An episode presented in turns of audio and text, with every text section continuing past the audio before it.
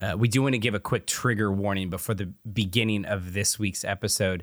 Uh, episode two of Silver version is uh, got uh, some very graphic scenes.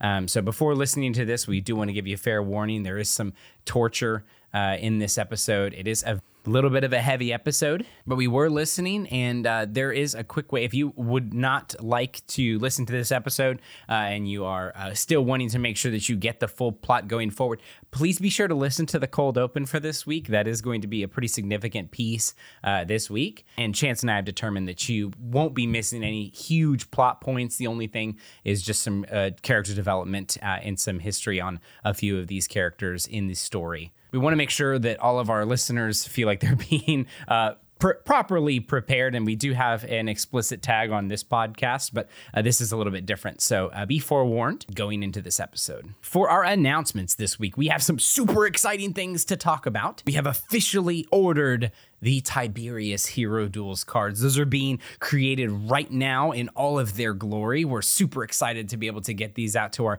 $10 tier and above. Uh, we do have a special deal going on right now that if you are to, if you jump on and either bump up your, uh, current Patreon subscription to $10 or join the $10 tier this month, you will be eligible for one of those cards. So jump on over to patreon.com slash basically good podcast if you want to secure your spot for a Hero Duels card, a Tiberius first edition Hero Duels card. We're so jazzed. And we're going to be announcing uh, officially this week, we're going to be announcing our $500 Patreon goal and all of the benefits that go with that if we are able to hit that goal. We're super excited to share that with you all as well. This brings us to our patron of the week, Danis. Danis is the sibling of one of our uh, significant others. Danis, thank you so much for your support at the Small Town Hero tier. We super appreciate you jumping in and supporting us. Uh, as a new supporter, uh, we hope you're enjoying the show, enjoying the pre pods, and enjoying everything we put out that is basically good. You're helping us uh, kind of hit these milestones that we've set for ourselves, and it just means the world to have your support. So thank you so much, Danis. The Bangarang Gang episode 10 at odds is now available on our basically good uh, feed. So you should be able to grab that off the RSS feed today. If you are not a patron, catch up with episode 10. It's a, a really good one. We had a lot of fun recording this one, so jump in and enjoy that as well. We have had so many new friends join us, including the great Eleanor DiLorenzo joining our Discord. Hello. Uh, over the past week, uh, we're so excited to see so many new faces uh, kind of joining our community. Um, thank you so much for those of you who are listening and who have joined. If you have not joined our Discord yet, jump on over to our uh, Twitter at basically G Pod uh, to find that pin tweet and join the Discord through there. Um, we have so much fun during the week, uh, so many different channels now that we have to talk about uh, daily life stuff, most recent episode updates, uh, and a whole bunch of gaming uh, channels and so many other channels that you can jump into uh, just to talk with the community. We're so happy to have such a thriving community on that Discord channel jump on over to that. We also have an Instagram at basically Gpod, as well as a Facebook you can follow and a YouTube channel where we upload all of our VODs for what's going on here and all of our other one shots that we do live. If you have been listening for a while and haven't left a review on Apple Podcasts for us, we ask that you go do that right now. That is a huge way uh, that we can get your support. Um, and it means the world for our numbers and kind of puts us in a, in a better spot to pop up on people's feeds. So if you like what you're listening to, please jump over and leave us a review. We'd love to hear your feedback. Last but not least, we're going to be updating our store here in a little bit. We got some dice that are going to be making their way onto that store. So if you've been waiting for a set, do not worry. More to come. I'm so sorry that it's taken me so long. I've had to get a few adjustments done so I can make my uh, workspace a little bit more efficient. So we've invested a few more uh, fancy things that are going to make that process go by a little bit quicker. So hopefully we can have a store full of dice here for you shortly. That is all the announcements I have for today. Please enjoy this week's episode of the Basically Good podcast.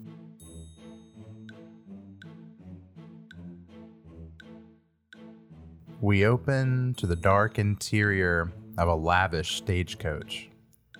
A thick haze of smoke circles two well dressed men who puff on fine cigars. Between them, two Hero Duels cards fight between glasses of expensive wine on a table. One of the duelists drives their spear into the other, causing it to disintegrate in a cloud of smoke. I suggest picking up a few more cards when we get to the capital, Harold. Says a thin, Chelish man with a violet suit and a large waxed mustache. Harold, a rather large, Chelish man with a deep green suit and a short bowler hat, scoffs and throws down a few platinum pieces. With what? I won't have a soul to my name before we get there. If only they can see me now, bankrupting the Wellington estate through an adventurer's card game. I should have quit banking ages ago. I should have known better to do business on terms set by a Westwood. Please, Harold, we're merely passing the time. Business will be conducted once we reach the capital. If we get there before my final hair turns gray. I don't remember this journey taking this long. Such is travel through Isger. Once you've seen one den of scoundrels, you've seen them all. Well, mark my words, Cornelius. I will be requesting a teleportation spell from the court mage this time next year, even if it means a deduction from my salary. And miss out on a game of hero duels with me? Harold, you can't be serious. Harold scoffs and pours himself another glass of wine when crash! Droplets of wine go flying throughout the cabin as the two business partners are thrown wildly about. They collect themselves. The door to the cabin is thrown open to reveal a gaunt faced, Chelish boy in a suit of decorated armor. Uh, uh, are, are you all right, sirs? Are you blind, boy? We've just been jumbled, and Mr. Westwood is covered in Merlot. I, I'm sorry, sir. It's just, I don't want your excuses. Just solve it. Cornelius slams the door closed. Are you worried, Cornelius? Of a bump in the road? Of bandits? Come now, Harold. Isger may be a ravaged land of miscreants and green devils, but none would dare strike the Cornerica Straits. No, we're in the safest place in this entire country. Now, Cornelius sets up the small table and lays down a Hero Duels card. Where were we? And we cut to black.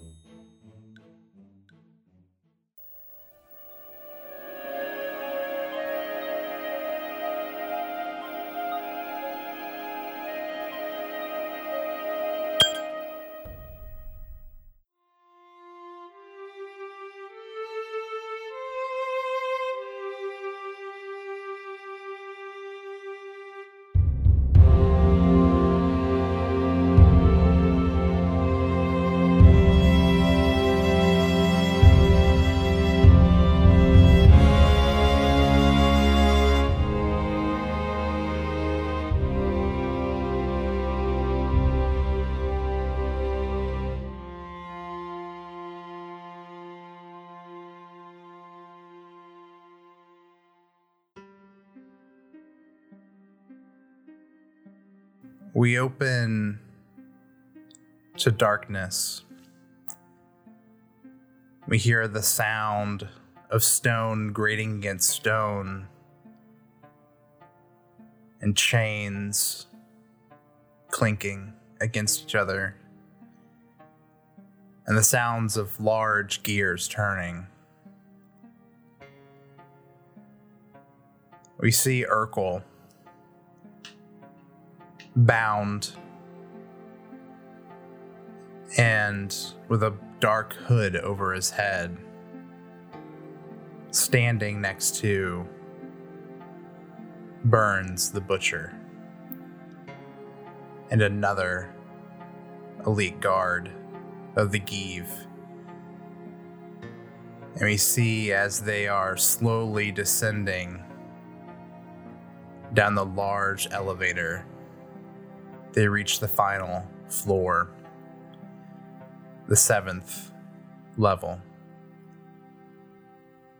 We see Burns muttering to the to the shaken guard next to him as he pulls out the lantern clipped onto his belt.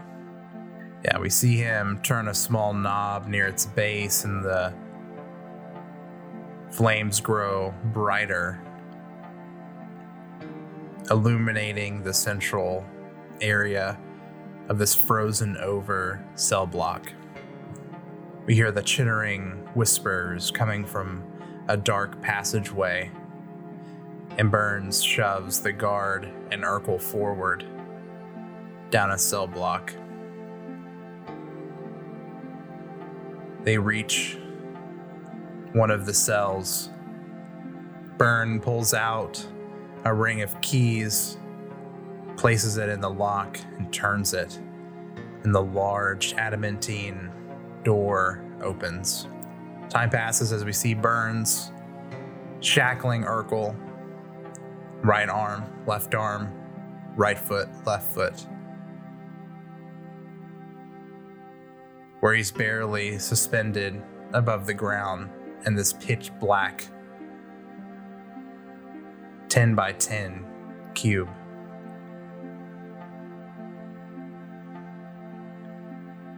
His hood is removed, and the last thing Erkel sees before utter darkness is the menacing grin of Burns the Butcher, illuminated by his dark lantern as the cell door slams shut. What is Erkel thinking? Uh, he's definitely um, in in the mindset of um, this isn't over, and um, obviously something sinister is afoot. Uh, the last thing remembering before darkness was the kind of the confused and shocked face of, of Alec, um, knowing that Alec, I be- he believes now assumes that something's completely wrong and crooked here.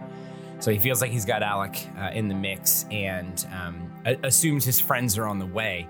And so now, um, as the door kind of shuts, uh, Erkel, who was once kind of quiet and just allowing um, himself to be moved around um, and not really saying anything, immediately goes into kind of this hyper focused mode of trying to find a way out, checking the chains, um, and is looking, you know, intently trying to get some sort of vision in this darkness to um, you know kind of start planning an escape Yeah. Um, like I said, you are being suspended a bit above the air. So your feet aren't touching the ground, but it's done in a way to where it's not like cutting off any circulation or right, like any anything like right that. okay um, but you're just not able to touch the ground. Um, you don't have full kind of like control of your appendages. Um, you're a bit Yeah. restrained, and due to the the blackness of the walls and the stone, you can't see anything. It, Okay. You feel like you're floating in a void, um, and you're just incredibly cold. And the only thing that reminds you that you're not floating in a void is the you could feel the the freezing chains on your on your wrists and ankles. would i be like able to discern any like what the chains are made out of or is it just too dark Um, yeah, I would say it's just too dark.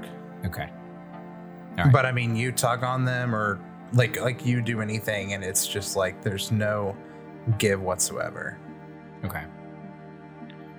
Um then I think I think after, you know, however long, um, he begins to start um thinking about uh, you know, it's a prison. It's obviously operated by people. Um, he's wondering if he's ever going to be checked on, um, and uh, you know, maybe maybe still trying to piece together some answers of why uh, the Golden Knight's face is deformed when it wasn't earlier. You know, Mhm. um, it's just not making any sense. Right. Because I think up until this point, he was putting all his chips obviously in that basket, right? Like Right. this is it. This is what I saw. And now he's kind of second guessing a few things. Trying, I think, to keep his mind off the kind of grim reality right now, you know, hmm clinging onto some sort of hope, clinging onto some sort of thought outside of being suspended in a freezing hellscape. Right. Um, do you try to do anything, or are you just letting time pass and being in your thoughts? Um, I think he would do maybe call out. Um, I mean, there's he's he's is he in he's in is he still in his clothes? Yeah. Same clothes, okay. Mhm. Um, yeah, I think you would call out and listen. Um, maybe just calling out for any sort of uh, guard or other prisoners in the area. Um, could I do like a perception check to see if I hear like any anyone else? Mm-hmm. Natural one. Um, yeah, you yell and scream, and you just kind of feel the echo of your um, your shout kind of bounce along, you know, your cell.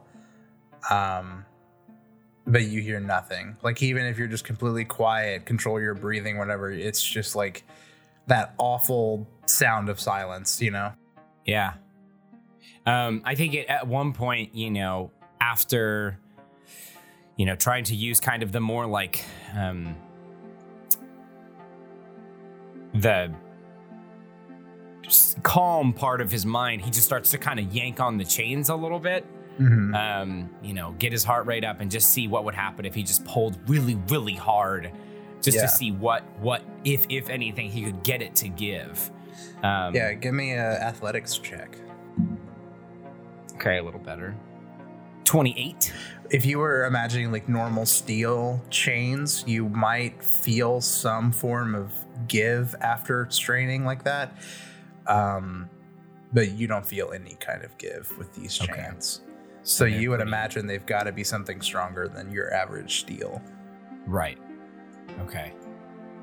Um Yeah, then I guess I guess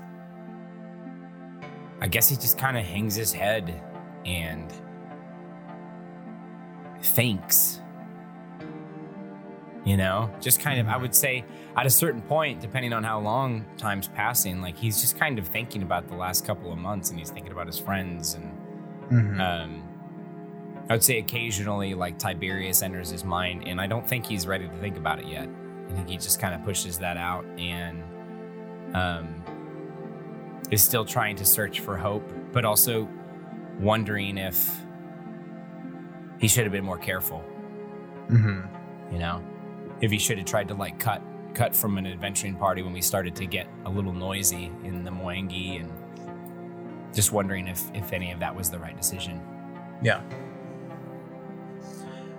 Over time, as you are kind of suspended and just thinking, um, I don't know if you know about these, but have you heard about those like, um, they're like eggs. Um, they look like white eggs in real life, and you can go into them. They're like these pods, and they're they've got water, and you can like lay in them, and the like top part closes, and Oh. you're basically suspended in water floating and it just it kills all your senses Yeah, it's a sense like a it's like salt water and you like float in it Mhm. and you it's like the same temperature as your body so you just don't feel or hear anything. Yes. Yeah. So this this would be uh, somewhat similar to that, except it's freezing cold. Right. But over time, you just feel yourself like, you know, floating and just like you feel very weightless and not very connected to your own body. You're just like in your head. right. And like time passes, and like you said earlier, you're kind of waiting to see if you're going to get checked on at all. And you notice that you do not feel hungry or thirsty at all. oh boy. So you have no desire to eat or drink. And as you know, maybe an hour or so ticks on, you imagine you are your body needs rest and you're tired, but you do not feel tired or sleepy at all. And no matter how hard you try, you cannot go to sleep.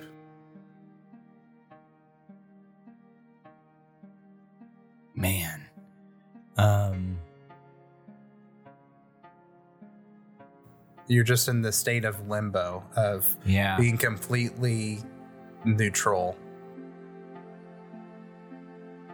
I think that sinks in and he kind of, you know, being more exposed to magic and more exposed to even like the ring that Frizz has, like knowing how possible that is, it's just um like he's starting to panic a little bit more, Mhm. right?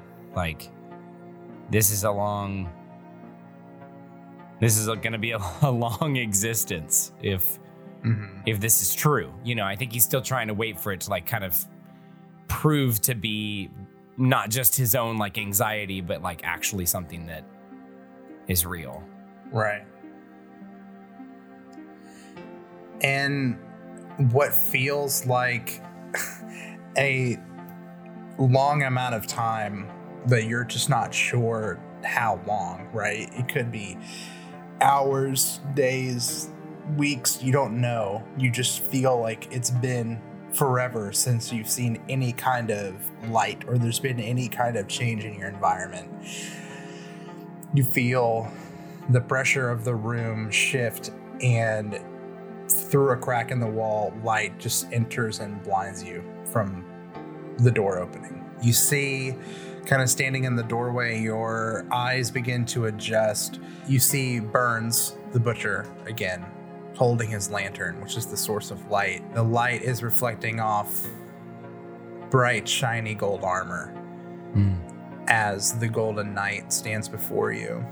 And next to him you see shorter almost half his size there is a man in black robes wearing a gold plated smiling mask Oh no.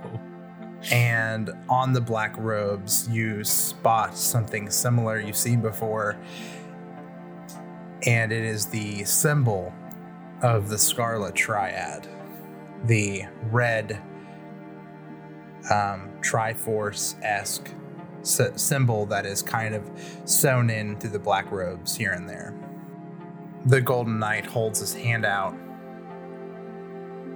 it burns uh, yep, uh, I'll just stay out here then. And kind of like takes a few steps away as the Golden Knight and this short robed man enter. The Golden Knight kind of pulls out an ever burning torch and kind of sets it in the scones in the room. And the door closes. I think Erkel looks up and um, it all just kind of like sets in, you know. I I think he kind of has this moment of um it's like a mix of like fear and like near total defeat.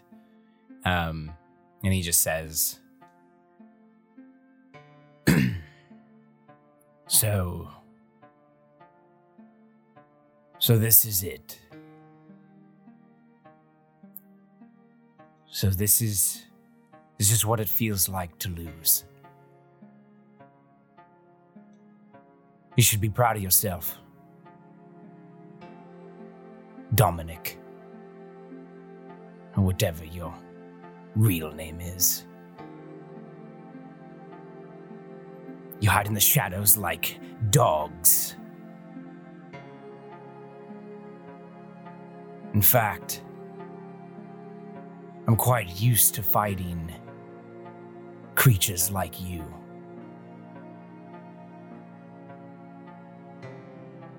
Goblins are finicky and deadly creatures. In the daylight, they're weak and are easily slain, but at night, while you're sleeping, while no one's watching. They creep in and they slit your throat, and you. You are like goblin dogs. And like I've killed hundreds before, I'll kill you too. Erkel, my boy. And you see the masked man removes the gold plated mask to reveal the face of Viro. You fucking piece of shit. And he's just gonna like rattle in his chains Mhm. if he even can. Right. Viro just like laughs and wipes, you know, like a tear from his eye. Oh, how, how you've fallen, my boy. I told you. Leave the rat killing to me. But no. You just had to go and get in the middle of it, didn't you? Honestly, I didn't think you had it in you. Sad, pathetic, old soldier toiling away in his cramped office. That was your job. But it wasn't who I am. While I was over there in the expanse, crushing your feeble attempt at an operation, I spoke to a man who told me that if I continue to push down a piece of me, to cut away at pieces of me, then I'm denying myself of who I am in Julius Viro. I used to think that I was doing something good for this community, for these people. But I now realize that I was just a pawn a paper pusher, and you pushed me down to deny myself, and guess what? The part of Erkel that's a man. The part I so wanted to be more than anything.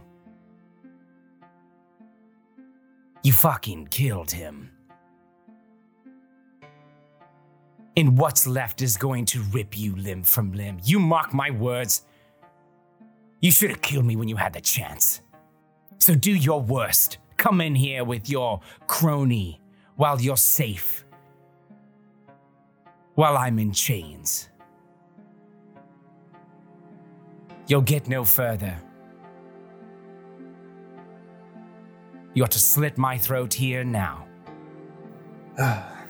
Vote, I I think we've got a bit more chipping to do on Mr. Short here. Think there's a bit of fat that can be trimmed. Vote. You see the Golden Knight removes his helm. And as he does, you see, you see the same dark burns across his face. Part of the flesh is even missing in some parts. He reaches for a flask in his belt, uncorks it, begins to drink. And slowly you see his face begin to shift and the pigment move from red, blotchy pink to a fainter whitish pigment. Hair begins to grow and and you see the face of a bearded man with salt and pepper, long hair, and a scar over his eye, one of his eyes. And you would remember this as the portrait that Aaron showed you like months ago.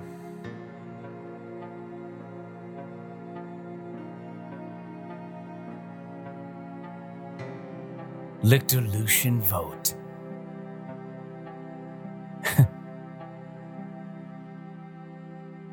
You and Viro hiding behind masks.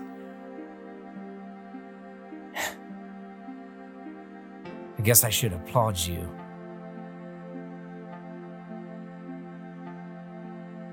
You fooled everyone.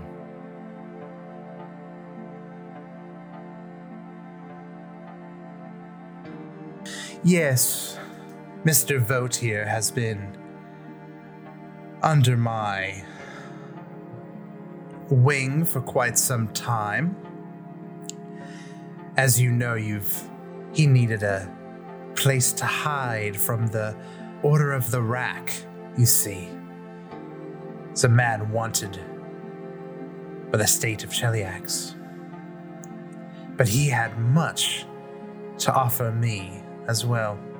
Now, I want you to know, Erkel, you're not all alone here. Your friend, Miss Lorraine, is just one cell over.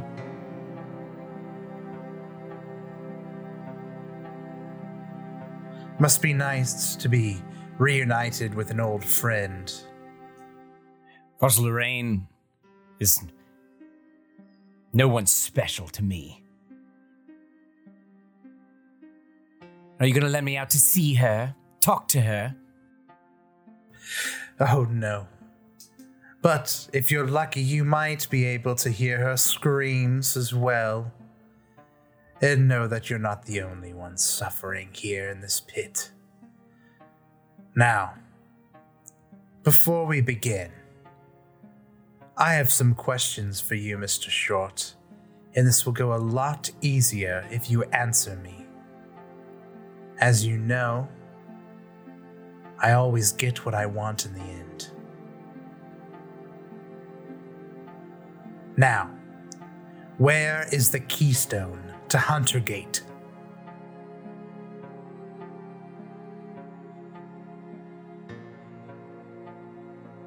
Mr. Vote, do you trust this man? Do you trust this man to treat his second in command with respect and kindness and loyalty? Aye, that I do, Mr. Short. I did too. Mr. Short, I'm going to ask once more. Where is the keystone to Huntergate? What's in it for me? All right. Vote if you would please. And he is going to pull something out of his bag. And you see it is a twisted, gnarled crown made of dark black nails that you realized have been welded and fashioned into a crude crown. And he presents it to Viro.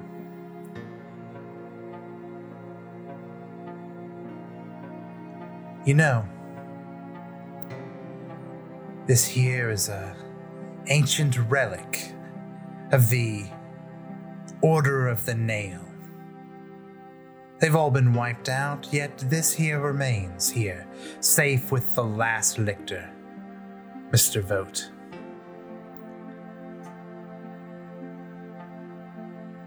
Now, what did you say, Vote? That you use this on all of the criminals that you would bring in to get them to answer for their crimes in court? Aye, Mr. Viro. Yes, and they did scream. But they always told us what we needed. Now, it's a bit gruesome for my taste, but you know, Hell Knights aren't the most civilized of enforcers, but they get the job done. And with that, he's going to, like, kind of slam it onto your head. And you just feel like the nails just kind of driving into your skull a bit as you kind of like maybe fight back. He just like presses down and you slowly feel the warm trickle of blood kind of like rolling down your your forehead.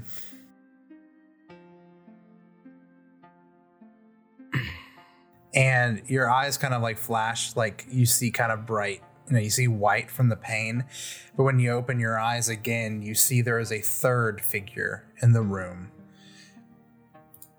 And it is very tall woman with dark shadowy skin wearing kind of a dark red plate armor fashioned from sharp, jagged bones. On her head, you see two large ram horns. On her back is a large great axe. And she has two black feathery wings on either side of her. Oh man, I'm very afraid. and this like eight foot tall devil kind of appears and is just kind of looming in the room. Who who's this? You see the Order of the Nail, they have a fondness for the denizens of hell and well, I don't remember too much, but Mr. Vote here has told me that one of the first lictors of his order made a pact with one of these enforcers of hell. And whenever this crown is used, they are summoned to help us get what we want. Now, Erkel Short, where is the keystone to Huntergate?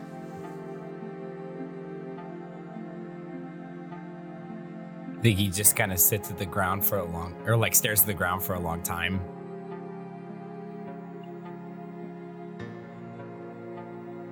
And I think his face, like, it's like intense and caring and angry, and I think it just goes flat and somber. And then he looks up at Julius and just says,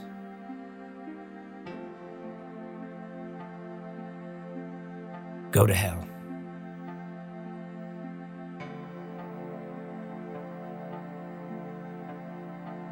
And he smiles, and you see the devil moves forward, pulls out a nail, grabs your hand, and just drives it through your palm.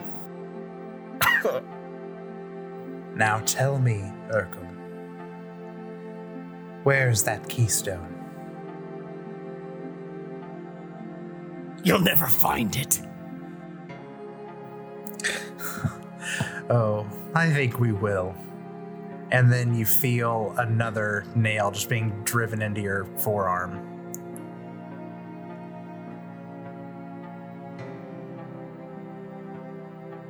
Where's the keystone, Erkel?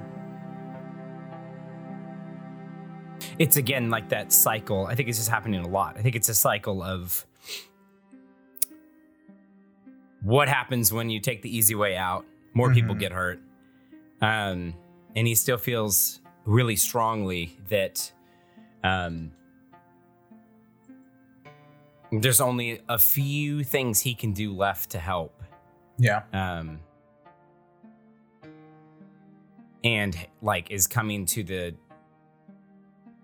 like really really notices like obviously he can't take much more of this and if they're if they keep driving nails eventually he'll, his body will go into shock and he's probably just gonna die um and so i think he like last two raws just like I'll never tell you. You you won't win. We watch as continually Viro asks the same question over and over. And one by one, this large devil impales Erkel with a variety of different size nails into various parts of his body until we finally see him bleeding from many different sources as he hangs.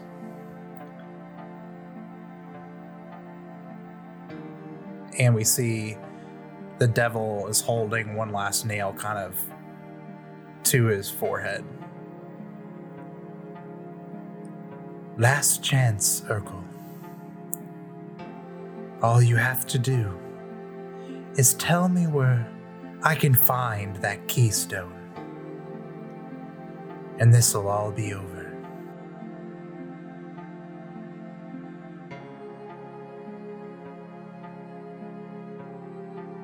Like goblins that hide in caves.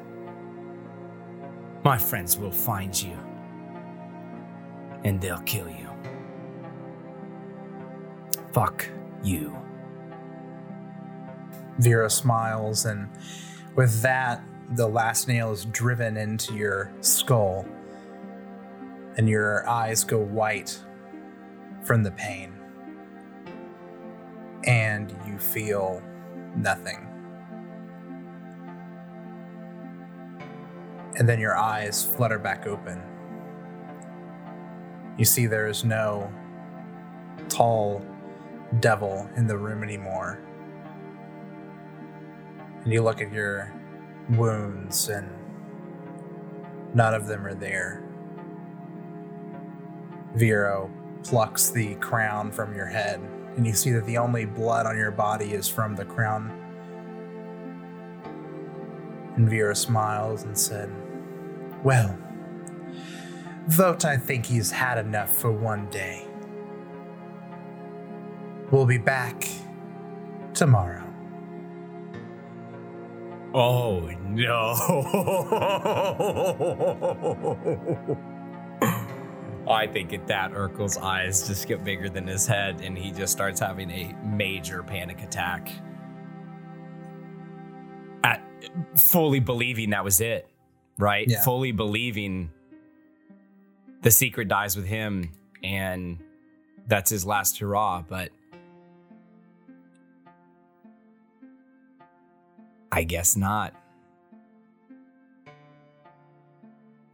And with that, he slam he kicks and slams the door shut, and you're back into floating in an abyss of darkness. What's going on in Erkel brain? Erkel brain is applesauce, I think. I think there's this weird shift, I think, that's happening to where like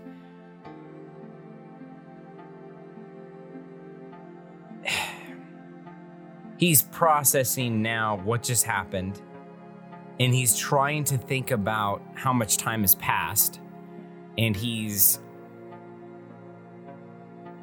it's like everything is coming in at once. And if he's gonna get out there's this weird vague specter thing and he doesn't know if it's gonna like follow him on the way out if he could ever get out. And i think he's just he's just panicking. And um, he's weighing out what happens um, if he spills the secret. And this like dark thought enters his mind of like maybe they'll kill me. And like maybe that's okay. Because he's spent. Mm-hmm. right now he's spent. This is the second time over the course of a few days where he thought he was going to die and i think i think he he is like especially if what Viro says is true and they're just going to do this every day like there's a part of him that's like i just want this to be over. Um and the hope that he had you know several hours ago day ago a week ago is now rapidly fading. And um I think I think it's one of those things where like the the memories of friends of a party are like blurring from like exhaustion and it's like right now his reality is a dark pit and um that's what this place is designed to do right Mm-hmm. um is to to like weasel weasel away any sort of hope um that you could have Mm-hmm. I think there's one thing he wants to try left. And I think after, I think after just like, you know, however much time goes by, he's just going to scream out for Vaz Lorraine. Mm-hmm. Just scream out, like as loud as he can, and see if he hears anything. Yeah, you do. And there's just silence afterwards.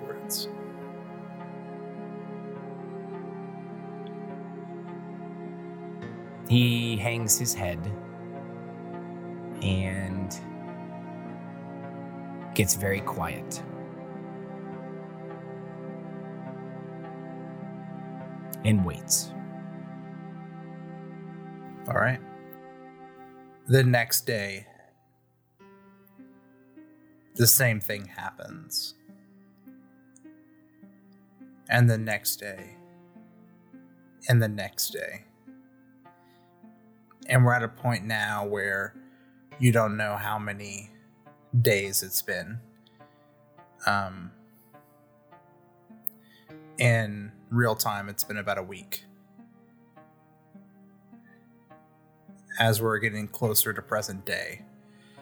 And at this point, the psychological um, part of not eating or drinking or sleeping through all this and your mental um, gauge of time is just completely gone. Um, more recently, you it has just been vote coming. He doesn't have to ask the questions because you know what they're wanting. And it is now when Vote is standing there, leaned against the wall, that I'm going to ask for a will save to determine if Erkel has the mental fortitude to not give in to this level of, of torture. Is all on the table now. Um, do I have any hero points? Does Erkel have a hero point? I think he's got one.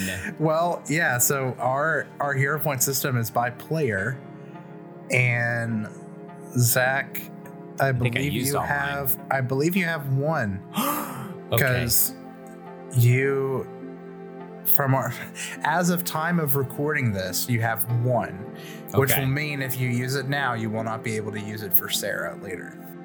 Right. Um, I think I am going to use it. I think I'm going to throw a plus eight Okay. on here. The other guys are gonna be pissed. I know. I know. But they're also going to be pissed if I bring them away and keep down in a fiery ball of flames. Yeah. Ah. Natural 20! Oh my god. A waste. Just a waste of a hero point. A waste of a hero point. Natural 20. I'm going to show you. Uh, I'll get my. Yeah. my It, I it's it's it's amazing, amazing. I got a one and a twenty on both, like two rolls for this whole episode. amazing. What uh, what is the total? Uh, yes, that's actually a really good question. It is I'm sure it'll work, but forty-two. All right.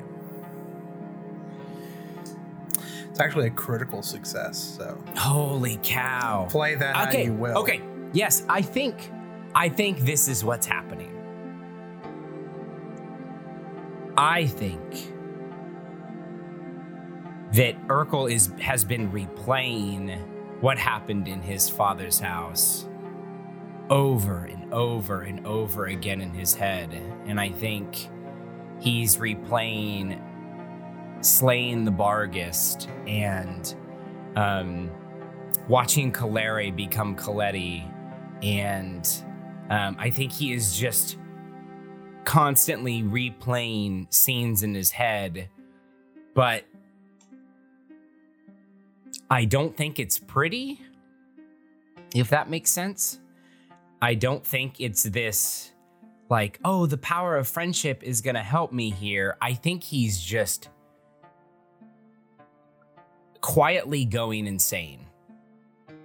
And um, at this point, uh, he wouldn't know. It's like I would assume what it's like to be in hell, Yeah. and it's pure hopelessness. Like, this is my eternity, and I'm going to suffer day in and day out. And um, the hope of being rescued, gone. The hope of um, ever having what he once had, even before, you know, a few months ago when he left the bank, gone. Mhm. Um, and I think he is just mentally like the the warm, endearing, um, hopeful half orc is dead um, or dying, and uh, just as Vote is not talking, I think Erkel just wails in pain. And when it's over, he just hangs his head and sits there again. I don't think he talks anymore. Yeah, Vote finishes up once again, pulls the crown of nails from your head, laughs, kind of walks away, slams the door shut.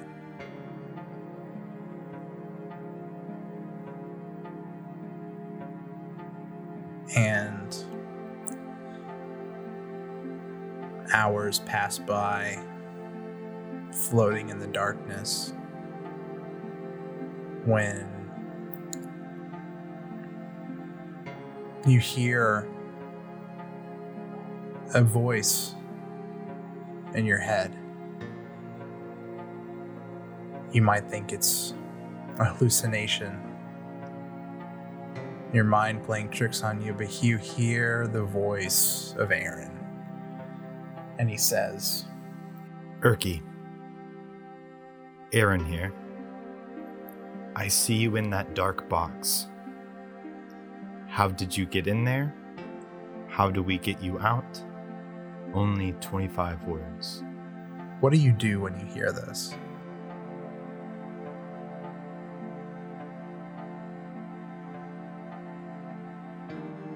I think at this point he doesn't feel like he's even alive anymore. A little bit, um, like almost like ethereal is how I think he feels. Like like you mentioned, like just floating in in in darkness and um, the cheeriness. I think in Aaron's voice is like breaking a mirror um like shattering glass i think around this like small cage that he's been in um letting in just a little bit of light. And um i think the hope that was gone and has been gone for so long like flutters in his stomach and he feels something for like the first time in what feels like a year when it may have just been like a, a week um but i think with like the flood of this it's like he feels immense like a mixture of immense grief guilt and happiness like all in like one ball um as he like let himself forget you know? He like let himself forget that there were people out there still looking for him you know? And uh, it's his group you know? So i think it it's like this overwhelming flood of like mixed emotions. And um he like like cracks a smile and laughs a little bit and like streams of tears just start coming down his face. And he like has to regain a little bit of composure but still doesn't do a very good job of it um thinks as hard as he can um and has already kind of forgotten some of the questions that aaron asked um and counts out 25 words and says,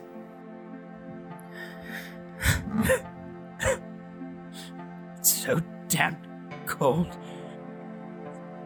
Blindfolded me, lowered me down a platform. They shut the door. Vote visits me. It's so cold. I can't take it. Help me. After that last word, um, I think he settles in the silence a little bit more comfortably, maybe. Um, that this this may not be it. Um, and maybe it's like ill ill placed. Maybe it's like ill placed hope. Um, But there is hope. And he lets his shoulders relax a little bit, which I'm sure are just rocks at this point, you know? Mm-hmm. Um, but he hangs his head from pure exhaustion, but has a little bit of fire inside of him. And hope. Time passes and the door opens again sometime later. You see that it is not just Vote this time, but Viro as well, wearing his gold plated mask. And they walk in, same routine. And Viro says, Well, I must say, Mr. Short, your willpower is a lot stronger than I gave you credit for. But I need to know where that keystone is. You see, I must keep to my schedule.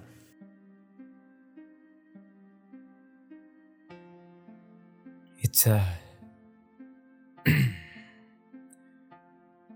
think his voice is cracking, you know, just from not talking. It's a very strange thing to keep a schedule. In pure darkness, time passes around me, and I'm left to nothing but my thoughts and pain. Do you know what that's like, Julius? To wait. To wait. Yes, I vaguely felt this way when I died. If you remember, you shoved me off the top of the bank. It was a lot of pain and darkness and grief. But luckily, I am a prepared man with many enemies, so I made sure to have a backup plan in case anything like that might happen. Now, I never thought it would be a sorry sod like yourself that would get the best of me, but. Yes, Mr. Erkel, I've felt my fair share of pain. And you wait. You lie in wait to strike. That symbol on your chest. It seems to follow me and my my friends around everywhere we go, all over Golarion. I'm curious. Mr. Viro, what are you waiting for? Uh, well, Mr. Short, I'm the one asking questions here today. But you should know that my associates and I do keep a tight schedule. And I must say, your little adventurer to the expanse caused quite an issue with that schedule. But if you feel as though you've done some heroic deed, I'm sorry to tell you that we're getting right back to where we were. But you're missing. You're missing what I have to offer you, and it sounds like whatever information that I have is holding you up. Once you know where the keystone lies, what do you plan to do with it? You and your Scarlet Triad, is it? Ah, so you have heard of us. Yes, Mr. Short, me and my associates are very well spread throughout this realm. And something like Alcetta's ring and dissembling the keystones would allow us to conduct our business much more efficiently. As to the keystone of Hunter Gate, while it is needed eventually, that band of cultists no longer exists, and nor does my operation of mining gold. So, if you think holding back that information for a few more weeks is going to detract our grand goal, you are surely mistaken, Mr. Short. Unfortunate. Because Mr. Viro, it looks to me.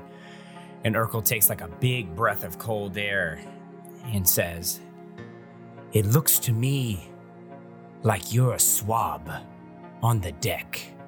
You are tasked with working the rigging. And it seems to me that you can't even do that. You can't get what you need out of me. What is the captain of the ship to do when the swab can't work the rigging? You see him pull out a knife and flick it open. Do it. Mr. Vote, do you think Mr. Short here can tell us what we need to know without that silver tongue of his?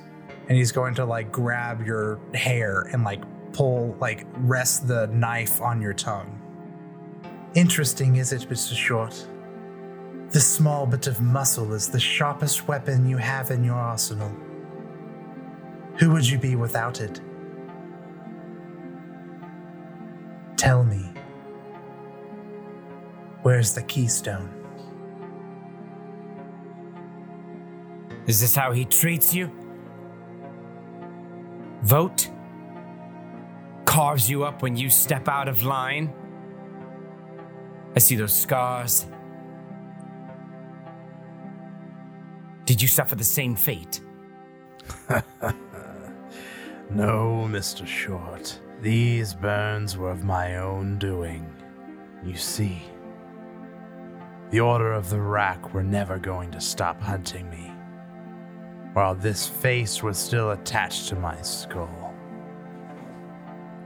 No, I plunged my head into the burning coals, and in turn, I came back a changed man. Mr. Viro here has seen to it that I've been protected ever since. Now, feel free, Mr. Viro, to cut this man's tongue out. While I would enjoy him squirming, I think we both know that information is more important at the moment. And you see Viro breathe and let you kind of his hand like loosens its grip on your hair and you like rip yourself free and he slips the knife back into his pocket and like runs his hand through his greasy white hair. You're right, Vote. Not the right mindset for this today. You and your friends have really gotten the best of me, Mr. Short. Ah. I see you don't know. They hide like rats in the city above, cowering in their holes. But no, the second they come out, they will be caught. And I will not have any mercy on them. So, if they've come here looking for you, let them come.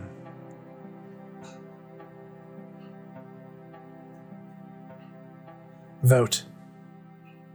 Finish this. And he begins to turn and walk for the door. Mr. Viro, your time, your schedule, It's running out. And he hangs his head. And that is where we'll end this episode.